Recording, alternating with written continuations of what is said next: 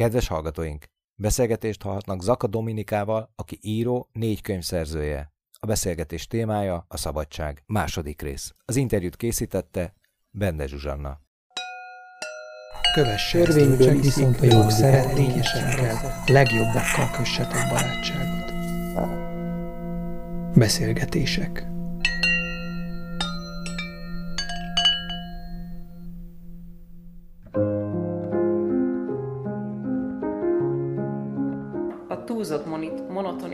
Kerülöm.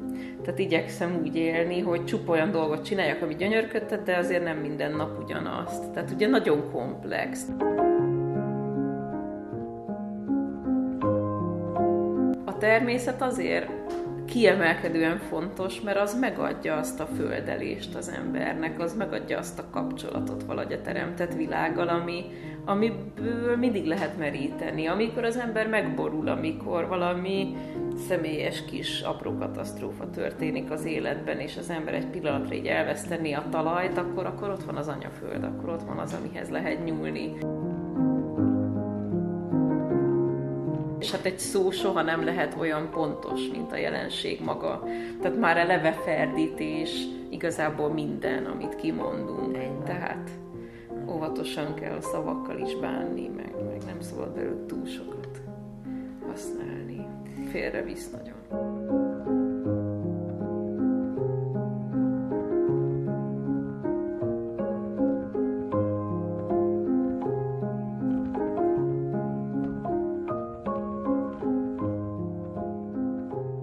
Nagyon sok szeretettel köszöntöm Zaka Dominikát. Szia Dominika! Szervusz, sok szeretettel köszöntök mindenkit. Így van, köszöntjük a hallgatókat is. Beszéltünk már egyszer, rádió hallgatók számára talán rendhagyó, sajátos útját járod a spirituális vagy szellemi lelki fejlődésnek, mondjuk így. Négy könyv szerzője is vagy, fiatal korod ellenére. Mik a te útad alappillérei, vagy alapjai? Milyen á, e, irányzatokhoz áll szerinted legközelebb, ha közel áll valamihez, mihez tudod kapcsolni magad, milyen hagyományhoz a leginkább? Kiket vagy miket tudnál megnevezni elődeidnek, vagy amik hatottak rád, olyanok is jók, akikre később jöttél rá, hogy valójában ők az elődeid. Ez egy összetett kérdés, és talán a mesteremnek a természet tekinthető, vagy maguk a lovak, akik között én fölnevelkedtem, tehát nem volt ilyen úgymond emberi tanítóm az életben, hanem volt szerencsém lovak közt felnőni, nagyszüleimnek lovardája volt, általában 8-10 ló volt ott, és én nekem megadatott az, hogy köztük nevelkedjek, és ez egy hihetetlenül tiszta közeg, és nagyon pontos visszajelzést adnak mindig az állatok arról, ahogy az ember éppen van. Uh-huh. És talán ez a közeg így kisgyermekkoromtól adta meg a löketet ebbe az irányba, és hogy mi is az irány pontosan, mindig a, mindig a szabadságot kerestem, és a szabadság foglalkoztatott. Először persze ezt külső dolgokba kerestem, amikor az ember még fiatal, zabolátlan, 18 éves, és azt gondolja, hogy megtehet bármit. És igazából igen, megtehet az ember bármit, mert döntési szabadsága van, és akkor olyan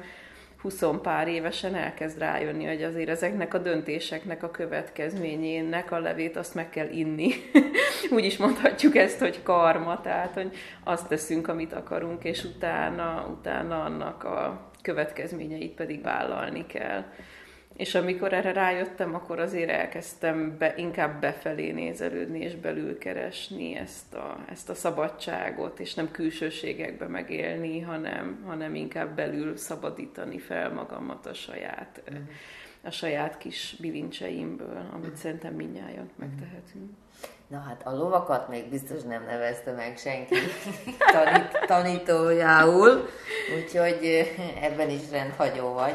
Nyilván a természettel való kapcsolódás, meg a, abba való visszatérésnek nagy hagyománya van, de mm, az állatokon keresztül igen, azért, azért ez, ez elég speciális fajtája volt. Azért minden valamire való tanító elmondja egyébként, hogy az állatokban mi, mi az, ami az állatokban minket annyira megfog, miért vonzódunk feléjük annyira, Te hogy, hogy tapasztalod az állatokat, vagy mi az, ami, amin keresztül kapcsolódni tudsz hozzájuk a leginkább? Nincsen személyiségük, nincsen egójuk. Van egyéniségük, tehát azért a házi állatok már rengeteget tanultak tőlünk, emberektől, a kutya például tud szemkontaktussal kommunikálni a gazdájával, amíg mondjuk egy vadállat ugye nem is vesz fel szemkontaktust, csak akkor, hogyha, hogyha valamilyen agressziót vagy dominanciát, ilyesmit akar kifejezni, a kutya nem.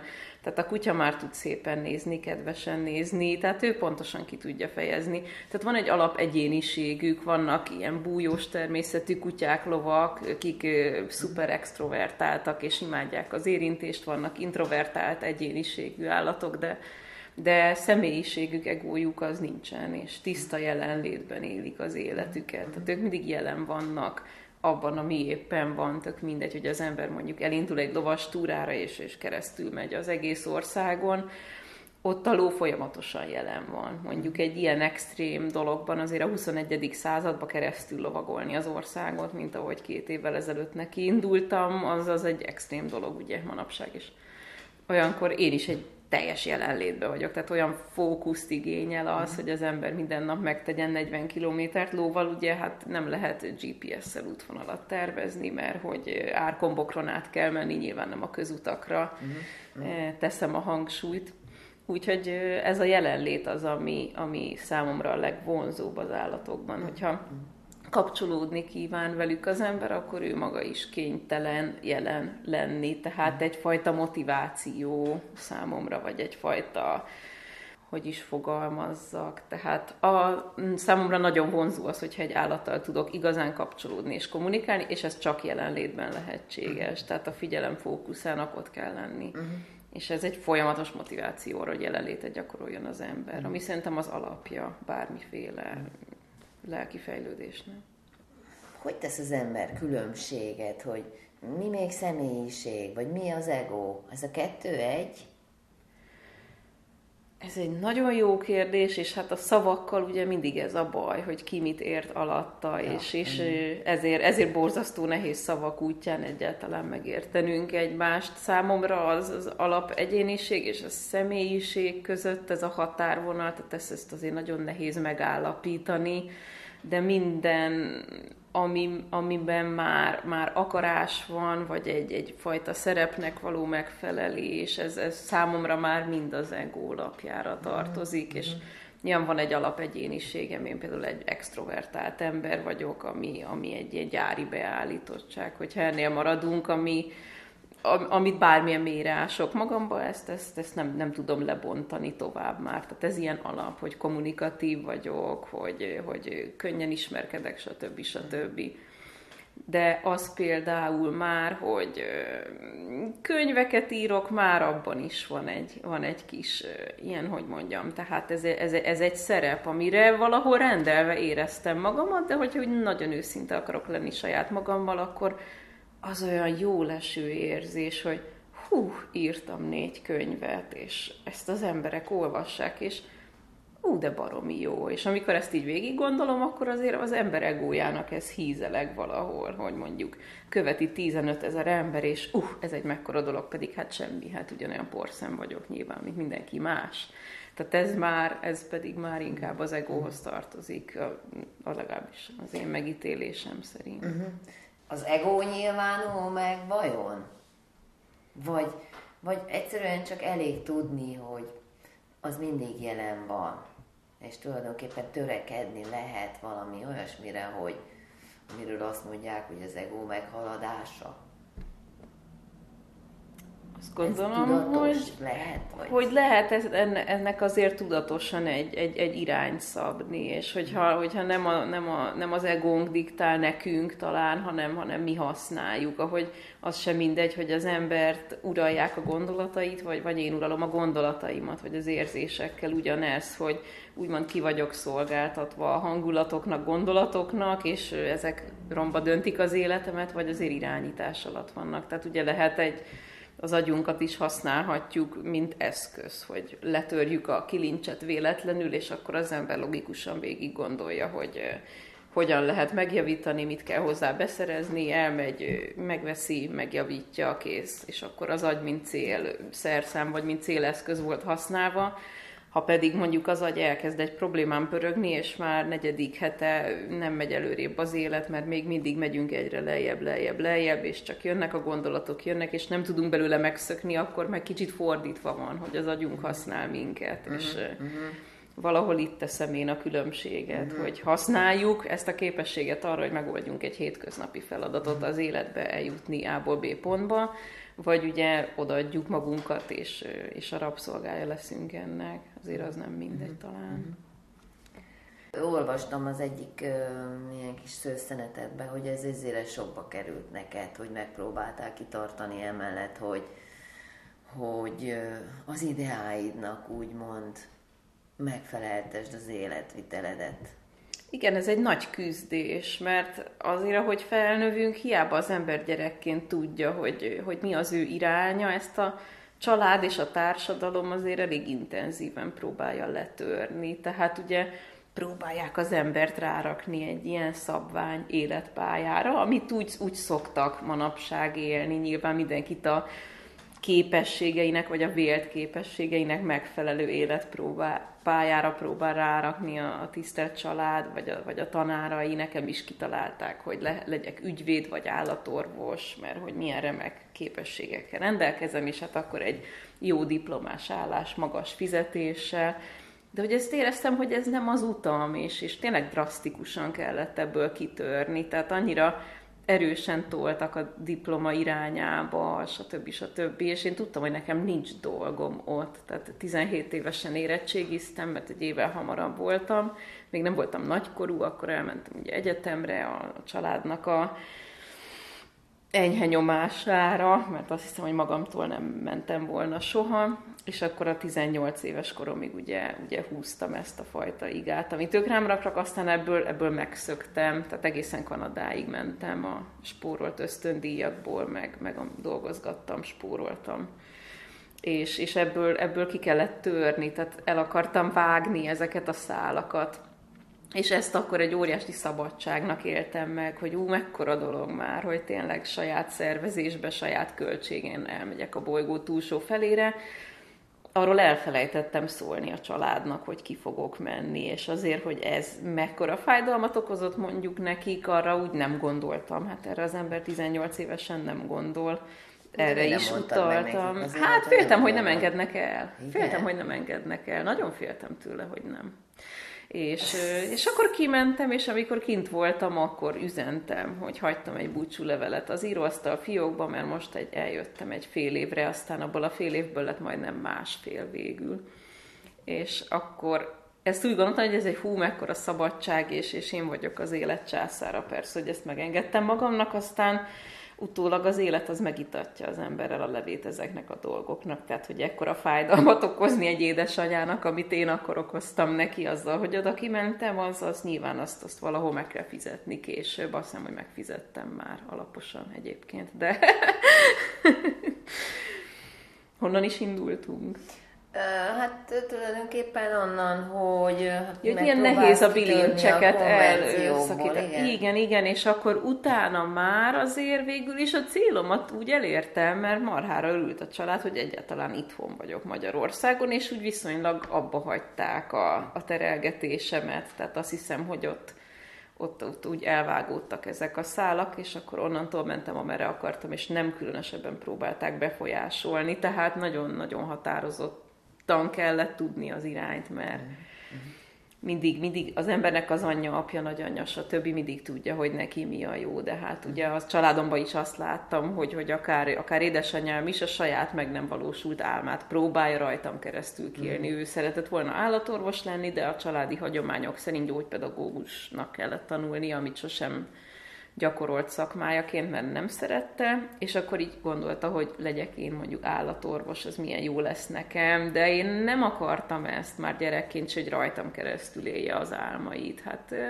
szedje össze magát, és, és te, tegye, ami jól esik. Tehát úgy voltam vele, hogy még csak 40 éves, és akkor változtasson. Igen. Milyen érdekes egyébként, hogy aztán a családi vállalkozásunkat végül eladták, és anyukám elment, hát állatorvosnak már nyilván késő lett volna, egy 50 éves kora körül, de elment az állatkertbe dolgozni, és akkor állatokat gondoz, és, és sokkal boldogabb, mint volt a családi vállalkozásban, tehát végül is ő is késve, de azért rájött, hogy mehet abba az irányba, ami a szívéből jön, és ez tök jó volt látni. Uh-huh. A könyvírást azt nem én találtam ki, hanem egy barátom olvasott tőlem egy pár, nem is tudom már mi kapcsán, és nem is lényeges írást, és azt mondta, hogy mennyire jól írsz, hogy írjál egy könyvet. Uh-huh. És akkor ott álltam vállás után tényleg a nullával, egy erdőben sátraztam, nagyjából ezek voltak az életkörülmények. Mondtam, hogy ez most hiányzik nekem, nekiállni egy könyvet megírni, meg azt megjelentetni. Azt se tudtam, hogy ez hogy működik, semmit nem tudtam róla. Persze, hát nem tudja az ember. És aztán megint eljött, és megint mondta, hogy te figyelj, gondolkoztam, és ezek a könyvek, vagy hogy ezek az írások nagyon jók, és hogy miért nem írsz egy könyvet? Hát segítünk, meg megoldjuk, meg minden, de hát nem volt nálam közmű, tehát egy frissen felállított jurtában laktam akkor, és az erdő közepén nem volt áram, nem volt semmi. És addig-addig járt a nyakamra, amíg végül így akkor papírra vetettem az első fejezeteket, és aztán valahonnan valaki hozott egy írógépet, tök véletlenül. Régi írógép, amihez nem kell áram, akkor írógépen bepötyögtem az egészet aztán odaadtam egy barátnőmnek, aki szép lassan bepötyögte számítógépbe ugyanezt, és akkor ez így valahogy adódott, így jött magától, míg végül összeállt ugye az első könyv. Tehát ez uh-huh. például engem is az élet úgymond egy másik személy által rakott rá erre a pályára, az uh-huh. érdekes. De úgy, úgy éreztem, hogy ez az út. Tehát. Uh-huh. Vajon tényleg mennyire sorsszerű, hogy aztán csak mégis megtaláljuk azt, ami, ami, amit szeretünk, vagy ami, ami igazán nekünk való, vagy megtaláljuk-e egyáltalán. Te úgy érzed, hogy így megtaláltad azt, ami, ami... Határozottan. Pont a minap ültem, a kis szuterén szobában ott van egy kis teázó, ahol mindig teázni szoktam, kínai teaszertartással, és ültem ott, és így végig gondoltam az életemet, és sok nehézség van benne, most is van benne sok nehézség, amit, amit meg kell oldani, vagy ami lelkileg nagyon megterhelő, vagy nehéz de hogy milyen ajándék életem van, hogy gyakorlatilag minden nap azzal foglalkozom, amit úgy igazán szeretek. És most ez tök mindegy, hogy éppen egy gyalupadot csiszolok fel a páromnak, mert felújítjuk, hogy legyen min faragjon, mert, mert ilyen projektek is közben futnak, vagy hogy felújítottam mondjuk egy malmot, amit már régen szerettem volna, és milyen jó érzés volt felcsiszolni azt a fát, és mindenét letakarítani szépen, és, és egy olyan dolgokkal foglalkozom, amik, amik gyönyörködtetnek, és, és gyakorlatilag minden nap olyan dolgokkal foglalkozom, amik gyönyörködtetnek, és amikor kivételesen nem, akkor is úgy vagyok vele, hogy milyen jó ebben a helyzetben is megtalálni a szépet. Tehát, hogy, hogy, hogy egy hihetetlen hálás vagyok azért, hogy így élhetek, és, és igen, azt hiszem, hogy rajta vagyok azon a pályán, amin kell, hogy legyek, és ez csodálatos. Gondolom, és nem is csodálkozom ezen, hogy így van, de van egy olyan tendencia is az emberbe, hogy így elveszíti mondjuk azt a fajta látását, hogy, hogy újra és újra csodálatosnak lássa a napot, amiben van, a történéseket. Például ez ellen kell valamit tenned, vagy ez természetesen jön? Talán természetesen jön. Amit teszek érte, az az, hogy a, a túlzott monotonitást azt kerülöm.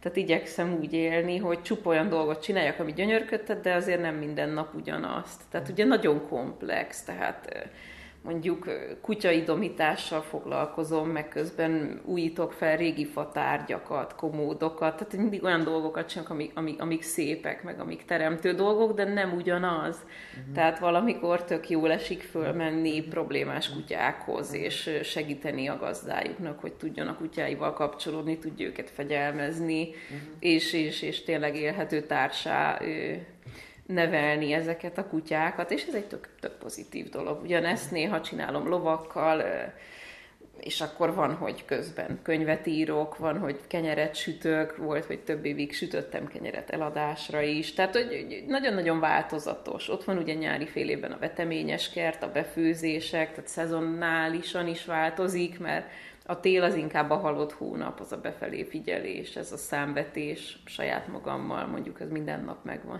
de de a tél, télen azért erre sokkal több idő van, mint nyáron, és akkor most már hordjuk a trágyát, pont tegnap hoztuk meg a trágyát az idei kerthez, és akkor építjük a kis pici üvegházat, amiben palántákat nevelünk, mert most a párom kitalálta, hogy neveljünk másoknak is palántát, és akkor az milyen jó lesz, és ez tényleg gyönyörködteti az embert, hogy milyen jó lesz, hogy most akkora üvegház lesz, hogy egy 500 paradicsom palántát föl tudok nevelni, és hány embernek lesz ebből termő paradicsom növénye. Úgyhogy nagyon-nagyon változatos. Engem a pénz az így nem motivál, tehát mindig szokott lenni annyi, amennyi kell ahhoz, hogy ezen a viszonylag nem nagy igényű létformán élni tudjak, de, de az, az nem elég motiváció. Tehát az, hogy valamit csináljak, valamiben energiát tegyek, ahhoz nekem az kell, hogy lássam, hogy, hogy ez egy, ez egy hozzáadott érték az élethez, ez örömet okoz másoknak, és örömet okoz nekem is természetesen. Tehát nem, az, hogy csináljak egy munkát azért, hogy kapjak fizetést, úgy, hogy akár ennek van egy perce is, amit, amit nem élvezek, vagy ami kifejezetten terhes, ilyen dolgokat nem szeretek csinálni. És de jó, egy... hát más se szeret, de azért csinálja. De azért csinálja, de milyen érdekes, hogy, hogy, hogy miért? Mert valahol hiszem azt, hogy minden emberben van valami, valamilyen tehetség, vagy valamihez egy különleges érzék, amiben a, legma, amiben a maximumát tudná adni. Tehát én is lehetnék biztos, nem tudom, állhatnék a szalag mellett három műszakban, de hogyha van az íráshoz jó érzékem, vagy a barkácsoláshoz teljesen mindegy, akkor miért ne azt csináljam? És a legtöbb emberben biztos, hogy van valamihez érzék, csak sokan talán nem mernek úgy élni, amit, amit éreznek belülről helyesnek, hanem inkább mennek arra, merre terelve vannak, az azért egyszerűbb. Aki, aki nem elég konok meg akaratos, az sokszor inkább megy arra, merre úgy terelgetik. És ez is érdekes, hogy valaki így nem tud önmagához úgymond kapcsolódni, vagy, vagy nincs meg az a befelé figyelem, hogy... Gondolod, hogy, hogy ez annak a hiánya? Hogyha valaki nem fedez fel magába valami olyan képességet, amiről azt gondolja, hogy ezzel a világba egyedül önállóan elboldogulhatna olyan szinten, hogy van mit tennie, tehát hogy megelégedett, nem kell persze halmozni, szerintem. Azért az emberek többsége elégedett kis pénzzel is, amiből tényleg megél. Igen, de vajon ez az elégedettség, ez milyen mélységű? Tehát, hogy hány emberen látod? Ha csak ja. mondjuk most itt elindulunk innen az utcádból, és sétálunk két kilométert egy random égtáj felé, és akik szembe jönnek, azokon hányon látsz uh-huh. sugárzó boldogságot, mondjuk. Azért ez lehet, hogy egy kezünkön meg tudjuk számolni, és akkor, akkor hogy mi van a többiekkel.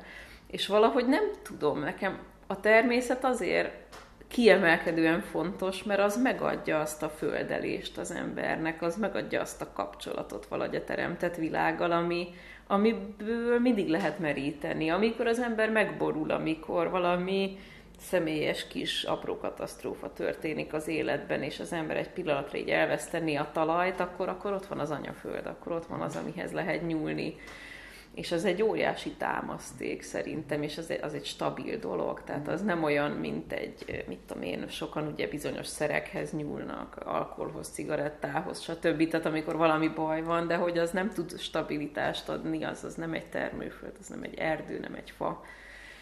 Nekem, nekem ezért nagyon fontos a mhm. természet, az, arra, arra mindig tudok támaszkodni. Jó, akkor tehát kijelenthetjük, ha mondjuk a szabadságot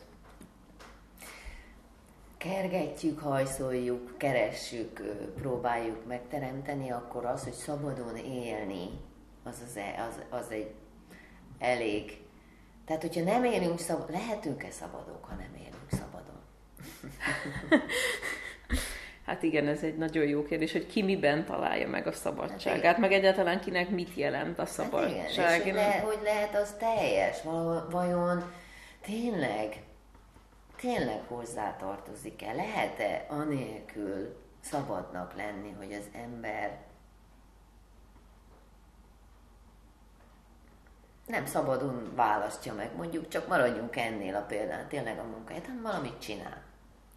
Nem, jó, neked nyilván nehéz ebbe bele, belehelyezkedned. Nagyon mert, nehéz, igen, igen mert, mert bevallom ugye, hogy soha egy percet nem éltem ilyen, ilyen jellegű munkában, igen. vagy egy, tehát hogy nem, nem végeztem soha olyan tevékenységet, ami, ami nem gyönyörködtetett, tehát tapasztalatból Persze. nem tudom elmondani, de hogy azt hiszem, hogy ez a szabadságfaktor, tehát hogy az életben talán úgy fogalmazhatnám, hogy üresen hagyott idő. Tehát nekem rengeteg olyan üres időm van, ami úgy nincsen betervezve, uh-huh. hogy, hogy most szeretem. ekkor és ekkor mit fogok csinálni. Uh-huh. Igazából nem tudom, tehát erre a hétre körülbelül egy fix programom volt most ez a mai beszélgetés, és az összes többi idő az, az szabad hogy történjen, ami akar, és ebben a, ebben a szabadon hagyott időben tudnak a világon a legjobb dolgok történni. Tehát amikor spontán, amikor nem az, hogy én akarattal kitalálok valamit, és azt véghez viszem, és megcsinálom, és hú, hanem, hanem amikor, amikor úgy semmi nincs, és akkor azt mondja az ember, hogy de jó, akkor most,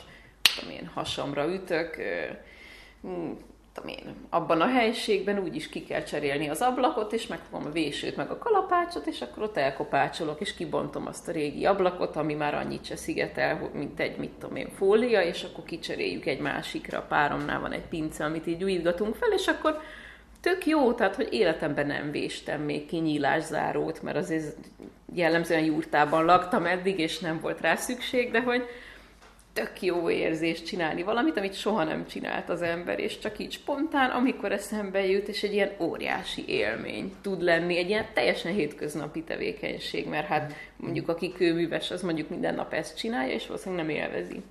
De hogy ezekben az üres időkben tudnak annyira jó dolgok történni. Hát igen, szóval a, a, a doing meg a being, ugye, mondják, hogy a, a tevékenység és csak úgy lenni, hogy ennek a, ennek, ennek a, az egyensúlya azért elég fontos. Hát már, ugye, én azért ismerek olyan embereket, és nem is kell nagyon messze menni, hogy minden órájuk be van, be van táblázva, és de ők így boldogok. így vannak egyensúlyba, azért hozzáteszem, és tényleg azt látom egyébként, hogy egyensúlyban vannak furcsa módon. Nézd, nem vagyunk egyformák. Mondjuk tehát... egyébként ő is azt csinálja, amit szeret. Ha azt csinálod, be, amit szeretsz, akkor igen, igen, igen. Egyébként nekem a, nekem a társam is azt csinálja az életben, amit szeret, és sokkal jobban be van osztva azért a napja, mint az enyém, de imádja a munkáját. De azért nála sokkal gyakrabban látok ilyen hogy mondjam. Tehát, hogy fáradt attól, hogy tudja, hogy na most faragni szeretnék, de most masszírozni fogok, mert gyógymasszőr történetesen. Mm-hmm. És nagyon-nagyon-nagyon szereti a, a szakmáját, vagy a hivatását mondhatom, mm. és gyógyítani embereket, és segíteni, de azért látom rajta, hogy hát most faragni akar, most faragni akar, és nem lehet, mert már kiadta ezeket az időpontokat, és akkor abból van benne egy feszültség, amit gyönyörűen kezel, és ő ő egy nagyon spirituális lélek, és a legjobb, hogy még csak nem is tudja magáról, tehát ő ilyen tiszta fény, de, de nem is érzi, vagy nem is, tehát nem, hogy mondjam, nem tudatosan, hanem születettem, tehát egy nagyon mhm. érdekes ember ő is. És... Mhm. Könyvek. Ha nem bánod, akkor idéznék tőled, mert ez nekem ilyen nagyon buddhista, és ugye a rádióhallgatók is fogják ezt hallgatni. Elégtek a ragaszkodás láncai, elégtek a birtoklás békjói, elégtek az akarás koloncai, s az út csak víz-víz tovább ebben a mindent elégető tisztító tűzben. Elégette mindenem, hogy értsem, mindenem, ami valaha volt, nem több puszta illúziónál, és ha az akarás konok fejecskéje felüti valahol fejét, életem tisztító tüze elégeti rögvest, hogy értsem, ez is csak egy újabb illúzió. Nem marad más, mint a pillanat. Élni teljes jelenlétben és örülni mindannak, ami van. Aztán életem tisztító tüze úgy döntött, nem áll meg itt, és elégeti az utolsó kapaszkodómat is, elégeti a pillanataimat is, és hogy mi marad majd a végén? Épp úgy nem tudom, mint hogy nem tudtam tíz évesen, mi lesz a kapuban, ahogy nem tudtam kamaszként, mi vár a kapun túl, és ahogy nem tudtam az út elején, hogy hova visz a következő lépés. Egy felhő szélén ülve, lábamat lógázva nézem életem ködön átsejlő kontúrjait, látom a tüzet, ami bekebelezni látszik, azt a kapaszkodót, ami, mint egyetlen mindvégig megvolt nekem. Belátva, hogy múlt és jövő illúzió, most azt mondta ez a tűz, csacsi vagy, illúzió, a jelened is. És mintha a teremtő egy hatalmas fújtatóval állna mögötte, hirtelen égigérő lángokkal falja a tűz az illúzió jelenem. Én pedig egykedvűen nézem, ahogy a talpamat nyaldossák a lángnyelvek.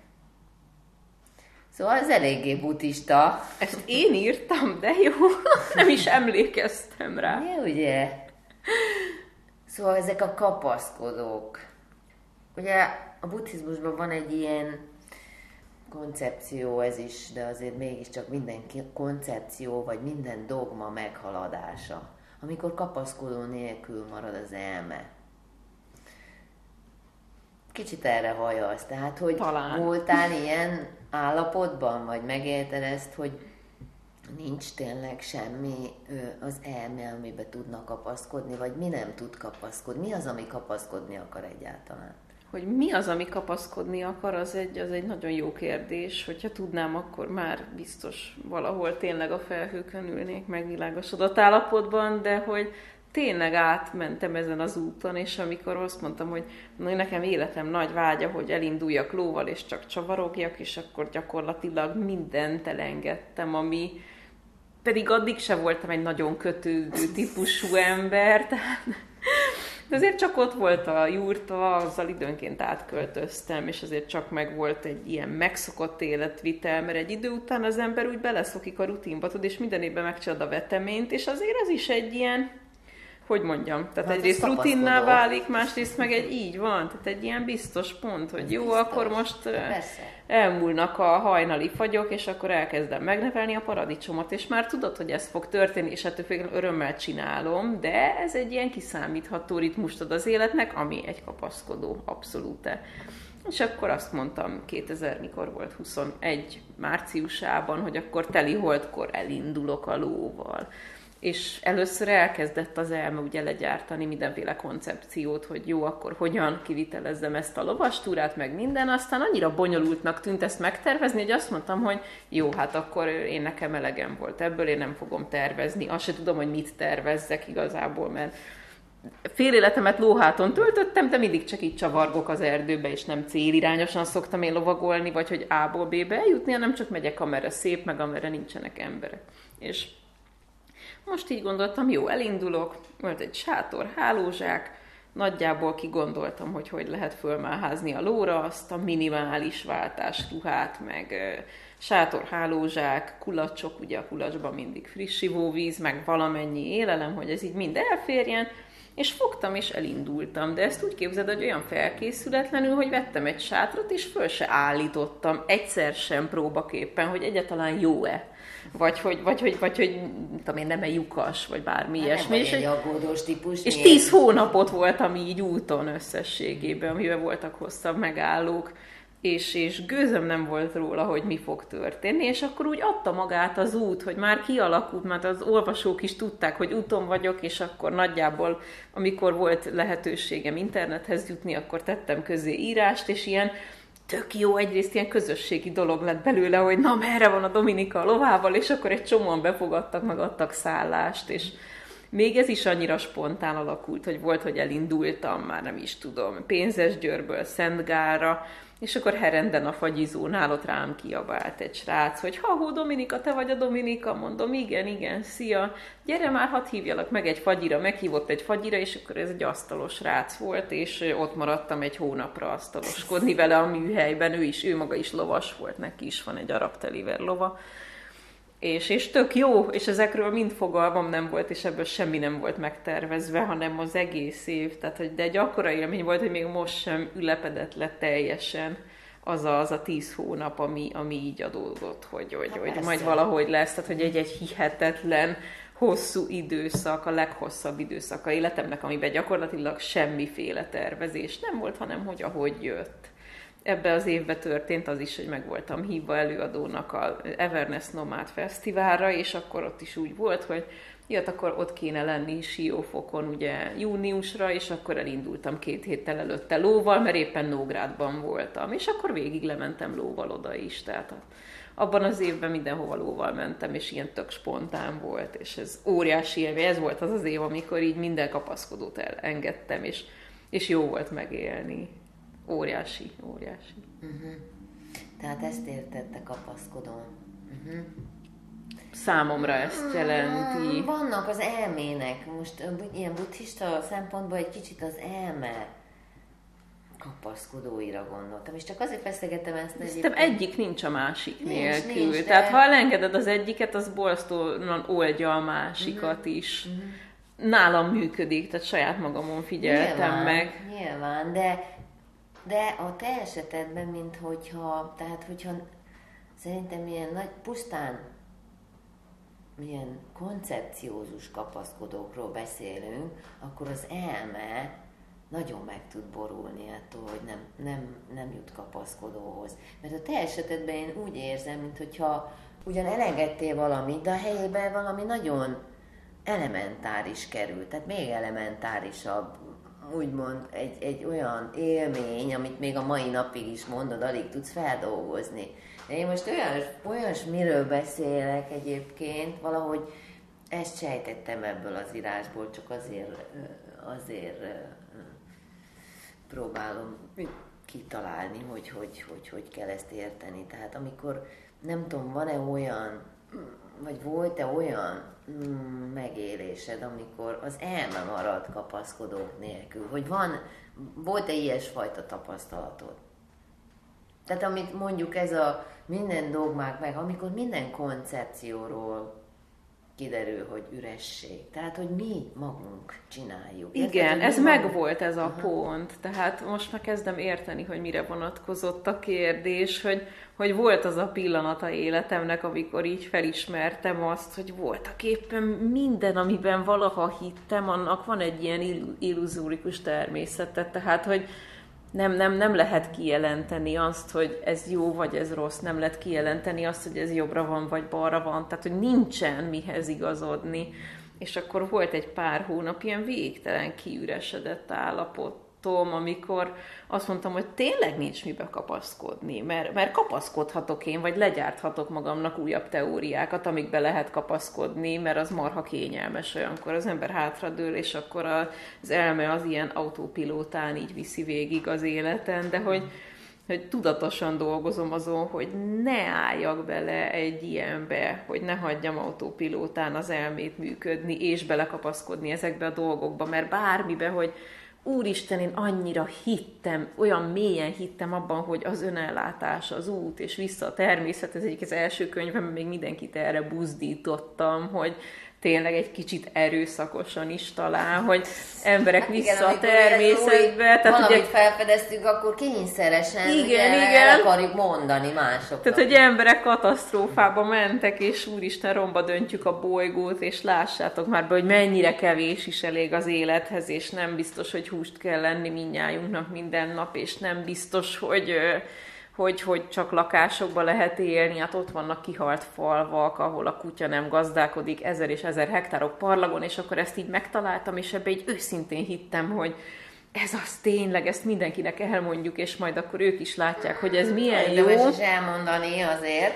De ebbe erre nagyon-nagyon-nagyon rákattant az agyam is, Aha. tudod, hogy, hogy, hogy jó, akkor ez, a, ez, a, ez az út. És ez milyen butaság. Tehát nincs olyan, hogy, hogy mi az út, hanem az ember, az embernek azt hiszem, hogy így, így készen van a pálya, amin végigmegy, de hogy nem, nem, nem, nem úgy kell ezt elképzelni, hogy hú, én most föltaláltam a spanyol viaszt, és tényleg ez a tuti, és mindenkit, mindenkit vigyünk erre, mert, mert, mert baromira nem. Tehát nekem is látnom kellett azt, hogy valaki, hogy találja meg a, a, a tökéletes békelétezést, akár egy ilyen lakásban van mantra zenész barátom, aki hihetetlen rendben van. És, Azt hogy, mondom, hogy igazából ez tényleg annyira szubjektív. És, és annyira egyéni, annyira Igen. egyéni, és akkor, amikor ezt látod, és ezzel elkezdesz szembesülni, hogy más, meg másban találta meg, akkor ugye ahány ember annyi féle, és akkor mégis milyen tanítás lehetne az, aki, a, a, ami mindenkit oda visz és nincs ilyen. Nincs ilyen.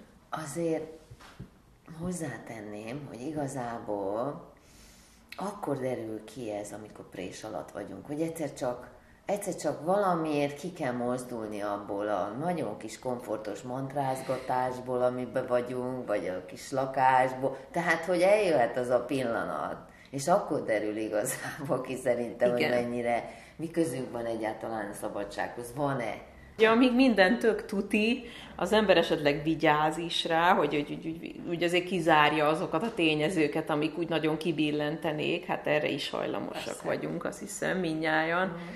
De az élet az mindig dob valamit, amiből az ember úgy fel tudja mérni, hogy hol van legalábbis számomra a dob, de én úgy is élek, én ezt kérem is mindig, hogy jó, akkor most, most, most kérek az élettől egy tükröt, hogy tényleg hol vagyok, és akkor olyan szituációkat produkál az élet, hogy ez azért, abszolút szürreális, igen. és abszurd, és nonsens, és akkor olyankor kiderül, hogy, hogy, hogy mennyire volt, mennyire, mennyire valós az a béke, mm. amiben vagy, mm. és, és nekem is dobott most az élet olyat egy hónapja, hogy egy fél napra ilyen teljes, teljesen el voltam veszve. Tehát, hogy egy ilyen fél nap teljes kikapcs, és teljes megborulás, és én is így ültem, és néztem ki a fejemből, hogy, hogy, hogy hol az origó, hogy nem találok vissza úgy önmagamhoz, tehát nem, nem, nem tudok kapcsolódni még saját magamhoz se, hó, nem, hogy másokhoz. Uh-huh. Tehát ilyen, ilyenek vannak, és tök jó, mert akkor az embernek rávilágít az élet arra, hogy min kell dolgozni. Uh-huh. Akkor tehát mondhatjuk azt, akiket mondjuk megszólít ez a téma, hogy ha kíváncsiak erre, akkor tegyék ki magukat valami újnak, valami másnak, valami, valami kalannak? Például. Vagy akár csak ül az ember egy helyben, és azt mondja az életnek, hogy jó, akkor most, most szeretnék kérni egy próbát, és én ezeket kérem is, tehát mm. sose kíméltem magamat a tapasztalástól, és akkor az ember azt mondja, hogy jó, szeretnék valami újat, szeretnék valami, valami, valami nagyon komolyat, csak hát ezzel ugye vigyázni kell, mert hát az élet az akkor aztán adja. Tehát eh, nekem is volt már, leégett az otthonom, minden, sok minden volt, és akkor ugye az ember látja, hogy hogyan reagál, amikor megtörténik az adott katasztrófa, amiről nem tudod előre, hogy mi lesz, nem tudsz rá fölkészülni, tehát hogy az élet nagyon-nagyon kreatív ebben a tekintetben. De hát ennél, ennél reálisabb tükör nem létezik. Soha nem érezted például azt, hogy a határán vagy annak, hogy megboruljon az elméd? Volt ilyen valami? Volt. Volt? Volt. Volt.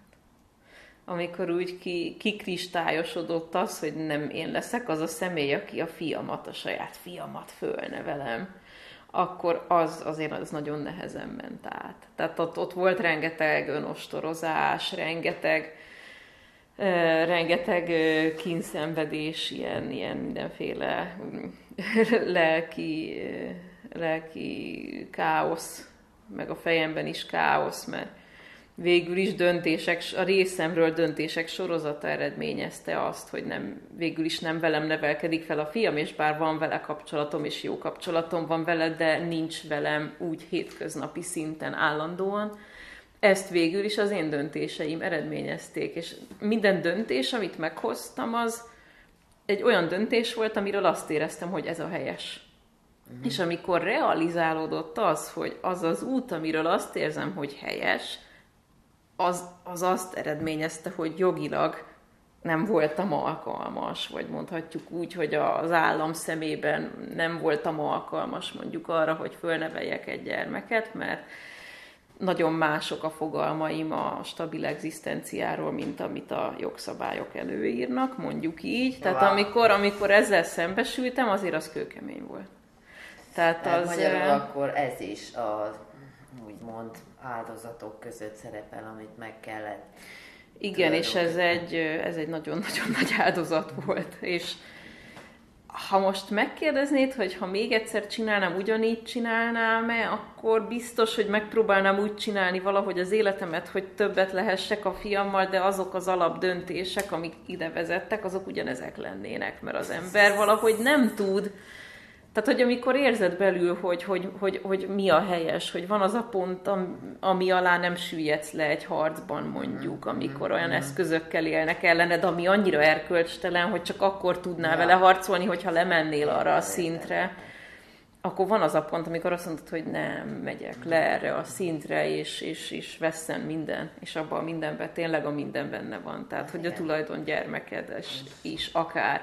És azért ez egy nagyon nagy, és ugye közben hallgatod gyakorlatilag minden embertől a környezetedben, hogy mennyire rossz anya vagy, hogy miért nem küzdöttél jobban, hogy, hogy a cél szentesíti az eszközt. Nem.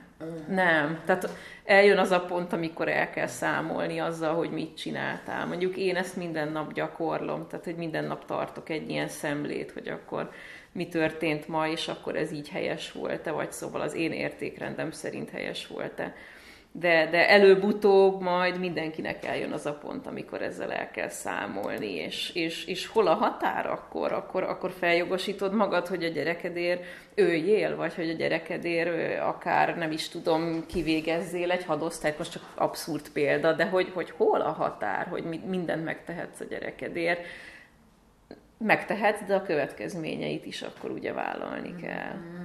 Igen, nekem voltak ilyen pontok, még visszakanyarodva ide, hogy, hogy, hogy mik az elveid, vagy mi a helyes, és hogy mennyit teszel meg egy, egy akár egy ilyen nemes dologért, hogy fölnevelhessd a gyermekedet, hogy, hogy amikor mondjuk ott állsz egy, egy gyermekelhelyezési perben a bíróságon, és, és érzékeled azt a szituációt, hogy most, most hazudnod kell valami nagyon durvát azért, hogy úgymond elérd a célodat és, és, és, és, és az egy súlyos dolog. Tehát, hogy hazudni, az, az, az, az persze lehet, de annak azért nagyon-nagyon-nagyon súlyos következményei vannak karmikusan. Jogilag nem feltétlenül vannak, de hogy ugye karmikusan.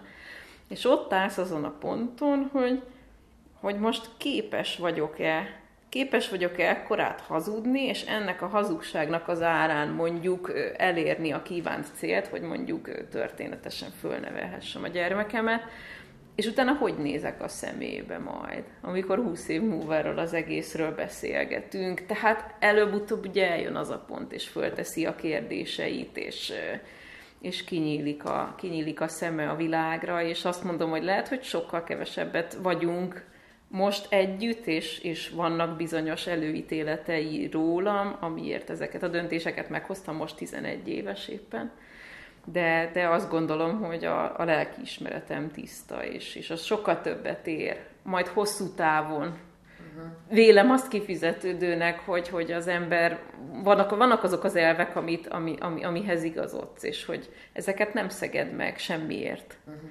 És egy, egy példát adsz arról, hogy, hogy akkor is a békét választod, hogyha a szívednek egy darabja gyakorlatilag lehasad, de, uh-huh. de, de, de inkább a békét választod meg a szépet. Ez, ez csak az én hitrendszerem szerint, vagy az én erkölcsi értékrendem szerint persze. Persze, és hát nem tudom, hogy akkoriban esetleg fel tud -e fogni, hogy ez milyen stigmát jelent majd a világban.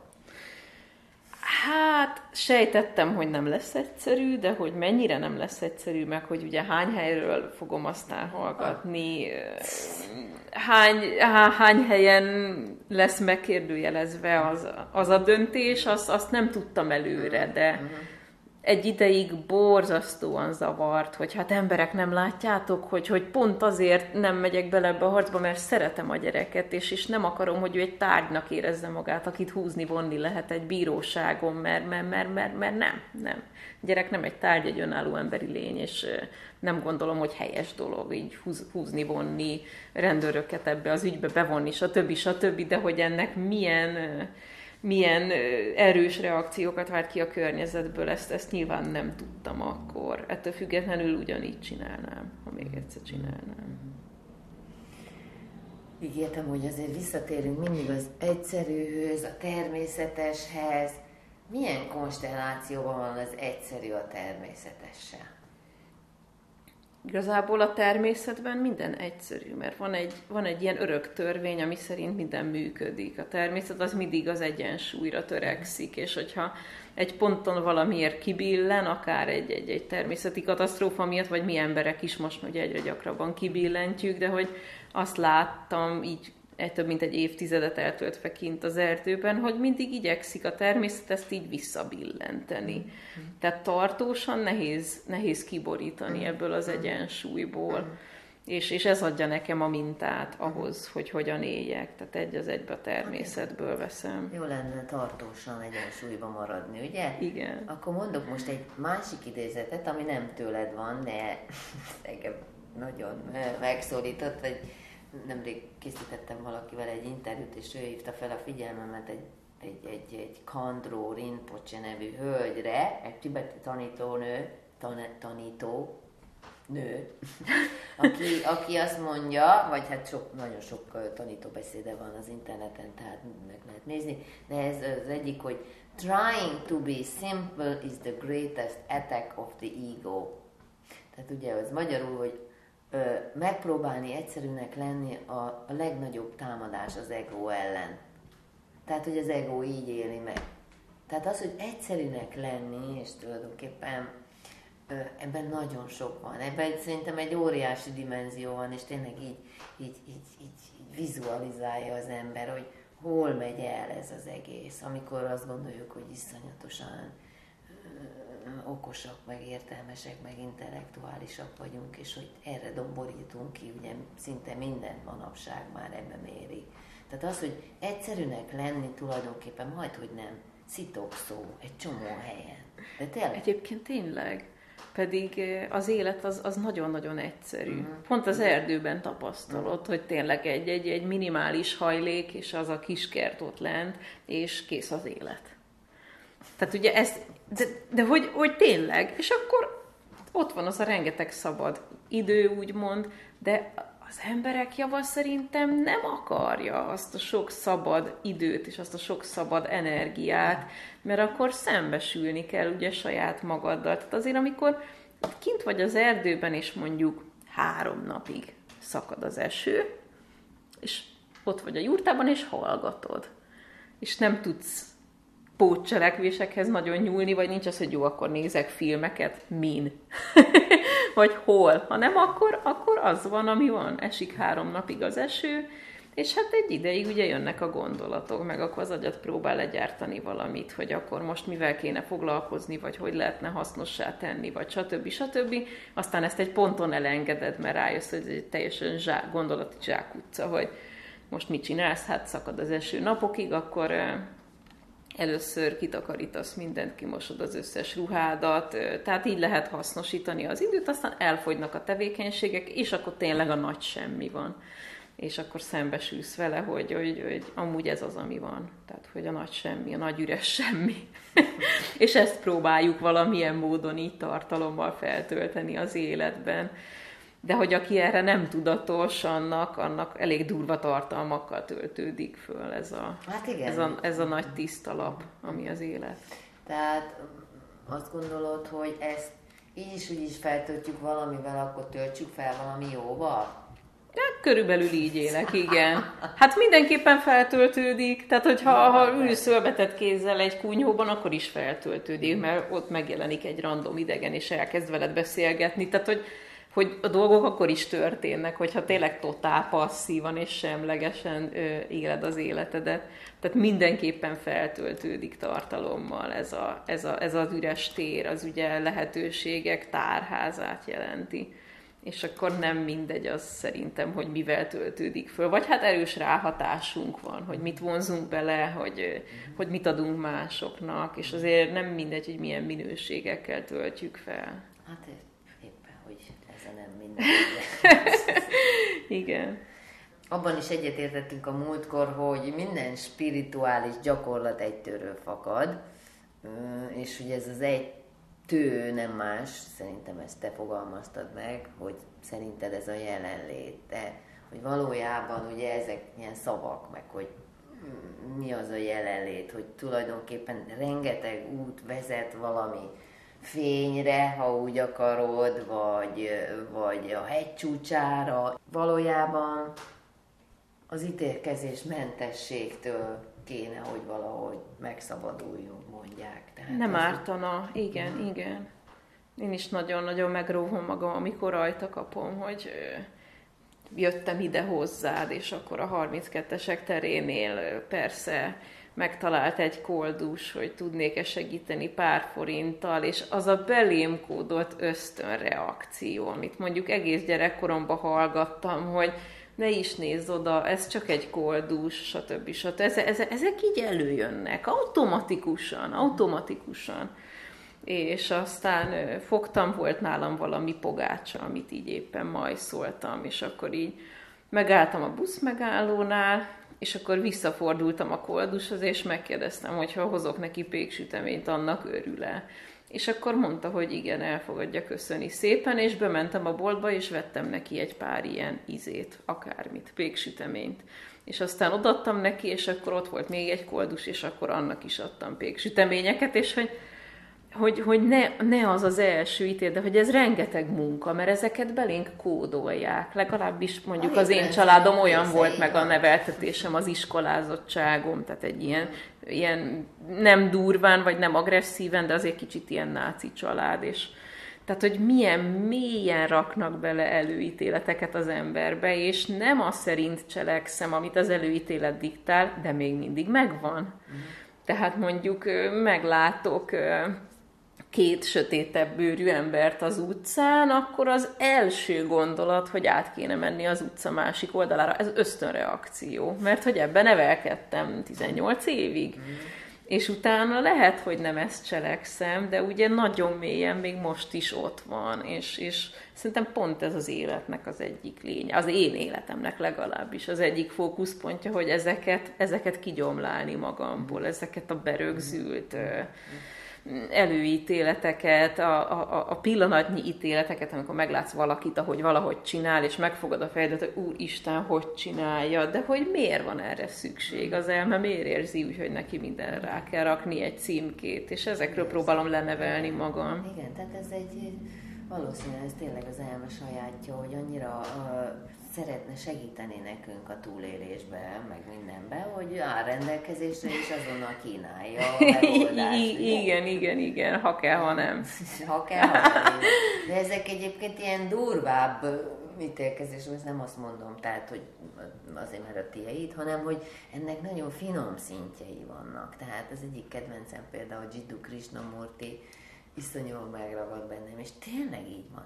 Ő azt állítja, hogy, hogy tulajdonképpen amikor kimegyünk a, a, az erdőbe, csak hogy nálad maradjunk, akinek a, a, a lakhelye jóformán az erdő, akkor ránézünk egy fára, és azt mondjuk, hogy fa, és már nem látjuk a fát. Tehát, hogy ez is egy ítélkezés, és azért nem látjuk a fát, mert már eleve megvan ez a koncepció fejünkben, hogy fa, míg ha úgy néznénk rá, mint egy élő lényre, hogy mint, a, mint az első szemmel, mint egy ilyen ártat, az ártatlanság szemével, akkor lehet, hogy meglátnánk azt a csodát, ami maga a fa. Igaza van, hogy... tényleg egyébként de hát már minden szó, tehát hogy már, már azzal, hogy ugye szavak szintjén kommunikálunk és fejezzük ki magunkat, már, már ez már önmagában ezt a címkézést ugye, ugye magában rejti, és hát egy szó soha nem lehet olyan pontos, mint a jelenség maga. Tehát már eleve ferdítés, igazából minden, amit kimondunk. Tehát óvatosan kell a szavakkal is bánni, meg, meg nem szabad belőlük túl sokat használni. Félrevisz nagyon. Dominika, nagyon köszönöm újra a riportot, mindig jó veled Köszönöm a lehetőséget.